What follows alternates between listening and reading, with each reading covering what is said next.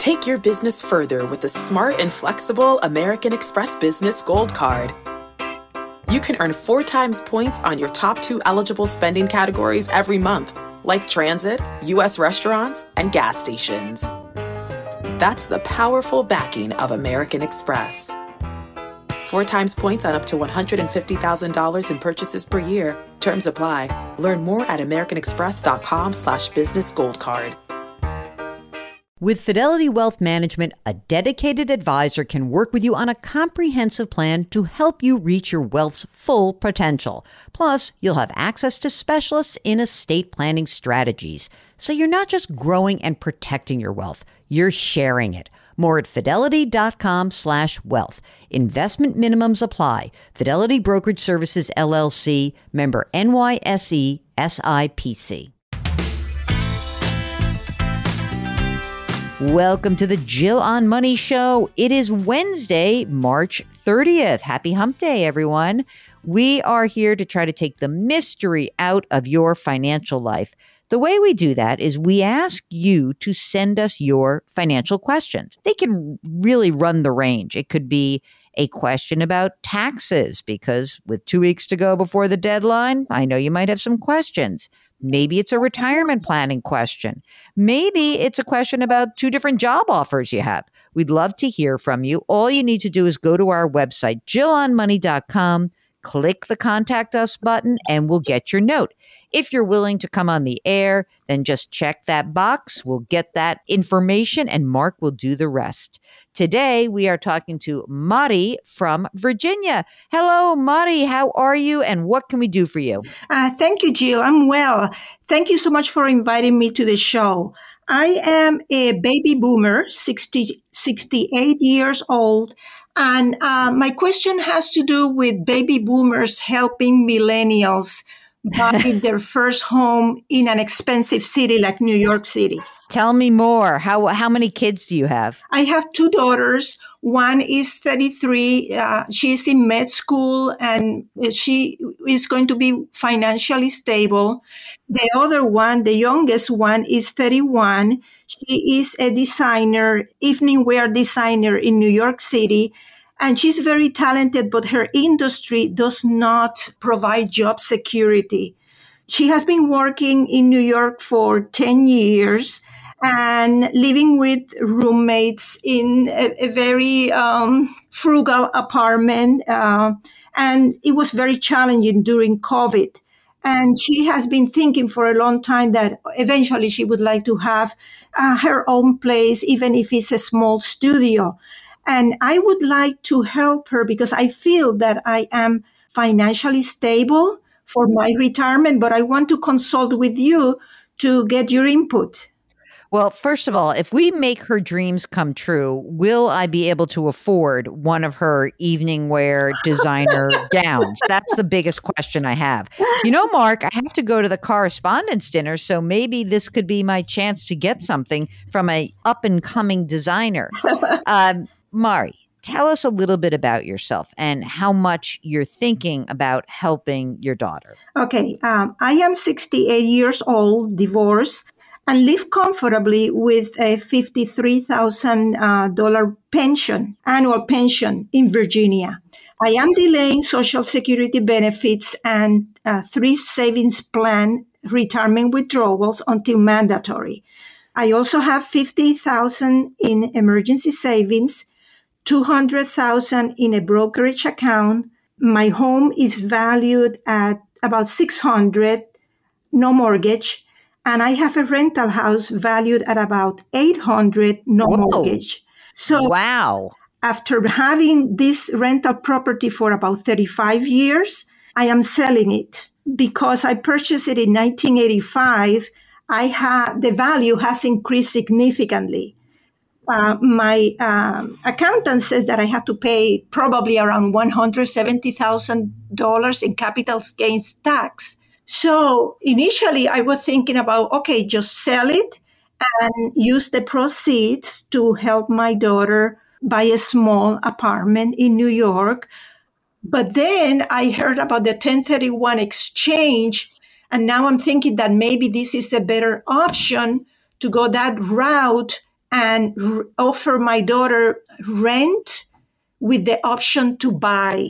Right. That's that's actually kind of interesting because, you know, I don't know if your accountant figured all the tax that's due because I think it's capital gains, but then you have to recapture the depreciation that you've been claiming on that tax return, right? So if you go that route, and I'm, we're going to talk about if, if you go that route, you've got to deal with a team of people who can help you make the ten thirty-one exchange and do it seamlessly because there are a lot of rules around it. So um, what I would do is I would be looking for, maybe you could get some help locally from an attorney who has handled a ten thirty-one exchange, because what we don't want that to happen is that like all of a sudden the I R S says, oh no, you didn't do it the right way. Now you have to pay the tax and you're stuck with a new place that you own anyway. So that's number one. We're going to get someone to help you out, probably a lawyer to help you. The next part of this is a simpler question. You obviously have a ton of money. I mean, you've got all the money that you've saved, you have a pension, you're going to get Social Security, and you, already right now you're living with your just your pension without Social Security, right? Right. How much did you say was in your thrift savings plan? In the thrift savings plan, four hundred thousand dollars. Wow. And I have two hundred thousand dollars in a brokerage account and six hundred thousand dollars in a Roth I R A. Unbelievable. So you're in great shape. Can I ask a dumb question? Yeah. How does the other daughter feel about this? Like, are we going to piss off your other daughter? I have thought about that. And, and I have discussed with her my interest in helping my youngest daughter. And she knows that uh, it's very challenging for my youngest daughter in New York. And, and she is very generous. And she says, yes, definitely, you need to help her. But I told her that with the rent that I get, I would be able to help her as well, because she has a loan for two hundred fifty thousand dollars that she has to pay. Mm, okay. So there's a couple of things here. So I think you can do this. I think the, the way that you can do it is, and this is actually a smart thing, that you can, you get the exchange done and then your daughter is paying you rent. And, you know, that's fine. You're going to treat this as rental property, but then you're going to need some help. And maybe you can get this, maybe you can get a local real estate lawyer to kind of help you actually have a lease and treat this like a real transaction. Right. Now, the other thing that's interesting is that how much longer does your, your older daughter have in medical school? Uh, she's doing residency. So she's out in one and a half years. Okay. And we don't know where she's going to land. Oh, she in ter- is in some in Oakland area. The Bay. Oh, so another high, um, a high housing cost place, right? Right, both. So maybe what you can do is this. If you want to treat them a little bit more fairly, you'll have to keep track of this, right? One way to think about it is, sure, you can, you know, you can have your daughter just pay you rent or maybe even forego it, you know, pay a lower than market rent. And also be able to help her figure out how she can buy it and save some money and, and make this a real exchange. The other idea, of course, would be that you take some of the money that you will be pulling down in either rent um, when you start taking your distributions at age seventy-two for the thrift savings plan for brokerage and help your older daughter with her medical school debt. This is quite generous of you. I think the only reason it really works is because you've been such a good saver. I just want one like real caveat here. And that is, I don't want you to plow through all of your money. Like I would, what I'm not signing up for, for you, I guess that there's two things to consider. If you want to do this on a longer term basis, you could literally say to each kid, you know, we're going to, we're going to figure this out. And then, you know, younger daughter, you're going to get this beautiful rental property. Um, and then you'll pay me rent, but then we'll figure out how to, how you buy it from me. Older daughter, I'm going to help you pay down your debt. The other maybe simpler way to think about it would be, well, maybe I should just sell the rental property, forget about the whole ten thirty-one exchange, take whatever money I have, you know, the the net of all the fees and all the taxes. Let's say it's five hundred thousand dollars net, like that's what you're left with. Maybe what you do in that part, in, in, just to make it easier, is you basically say, older daughter, here's two hundred fifty thousand dollars to pay down your debt. Younger daughter, here's two hundred fifty thousand dollars to go buy an apartment. Do your best. I just want to say that the ten thirty-one exchange, while it's not impossible and it's certainly doable, it's going to take some record keeping on your part. And yeah, you do have to buy a, a new house or a new apartment within a certain period of time. So there is a bit of a gun to your head in terms of that.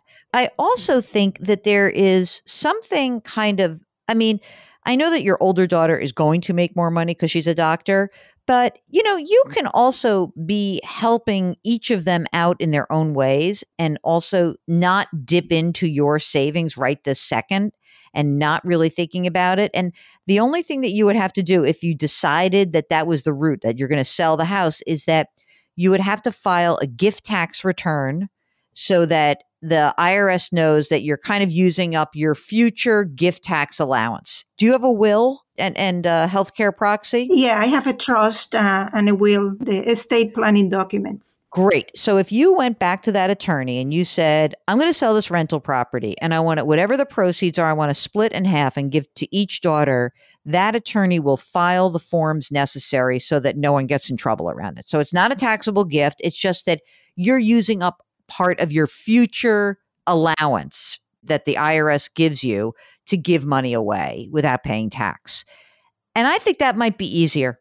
I really do. Because otherwise, I don't know, like, listen, she's an evening wear designer. What does she make? fifty-six She probably makes like no money, like eighty thousand dollars in New York City. seventy-three I mean, that's hard to live in New York City. I know that because we have our, these young broadcast journalists who are making that much money. And it's hard to live in New York on that. But I also want to point out that, you know, she may not be in the best place to actually buy an apartment right now. Anyway, maybe she'd rather have, maybe she'd rather keep renting, see where things move and see how she, maybe she's going to end up like going to Paris for three years and then she's got an apartment. And like, I don't know, maybe it's better to give her the money now and have the flexibility and say, look, I was thinking about this as a place, as something you could have. She could certainly find an apartment.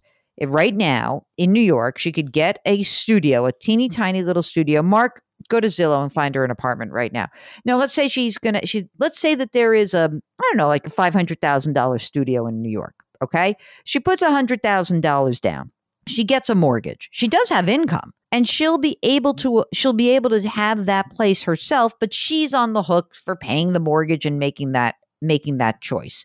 She may not want to. Maybe for her, she's like, you know, all I want is to not have roommates and I just want to rent for a while. I'll sit on this money, but we're going to have to have her be, she's going to have to manage this lump sum of money. And this is one way to sort of help her become grown up and take care of herself. Do you trust her? She's not going to blow it, is she? Oh, no, she's very responsible. Okay. So, I mean, I, I don't know. I think that that may be something to consider. You can do either way, but whichever way you go, you're going to have to have some attorneys that are involved. And I don't know. I don't, I think that it's a weird thing. Like, let's say your medical school daughter, what kind, what's her residency? Where, what, what is her uh, specialty? Uh, E R, emergency. Right. Okay. So let's say she, like, let's say you do this really nice thing for your designer daughter. And in three years, your older daughter's like, oh my God, I'm burnt out. I'm going to go be a primary care physician and I'm making one hundred twelve thousand dollars a year. Like, you know, we, we don't know what's going to happen to each of them. So I think that at this point, because they're both so young, it might be worth it to treat them equally and then see how things go. Look, in five years, your medical school daughter is out and practicing and she's making five hundred thousand dollars a year because she's, you know, the, the most sought after E R doc and taking all extra shifts. She might say to you, you know what, Mom, I don't need anything else. What you did for me was great. I don't have to pay that debt down. It's awesome. But I would think at this point, treating them equally might make more sense. Does that seem okay? Thank you so much for your input. Yeah, there is a lot to think about. And yep. uh, I, I appreciate your input because, um, of course, you're expert. So that's what I, I don't know if I'm expert, but I'll tell you what. I know that these things can get a little bit confusing in terms of like planning for the future. And what I really also know is that when you have kids, weird things can happen and we don't want to cause any conflict or anything between them. It might be easier to just do it this way. Think about it. Talk to some people. I would line up some attorneys just to and find out about the ten thirty-one process, but know that that would be a long-term record keeping process that someone would have to help you out with, I think, because it's just kind of a pain in the neck. But otherwise, You let us know how it goes. You've done an amazing job. You're a fabulous mother. Thank you. I mean, I, I really, it's just unbelievable. You've done a fantastic job. So congratulations. And thanks for joining us. I mean, what a great way for us. We've just been interviewing a lot of people. It's such a nice way for us to end our recording session today. So good luck to you. Thank you so much. All right. If you want to start selling property and gifting it to your kids and doing all sorts of shenanigans, give us a holler. Go to Jill on Money dot com, click the Contact Us button, and we'll get your note. While you're on the website, sign up for the free weekly newsletter. Go subscribe to our sister broadcast. It's called Eye on Money. And we like to remind you to please do something nice for someone else today. Grit, growth, grace. Thank you for listening, and we'll talk to you tomorrow.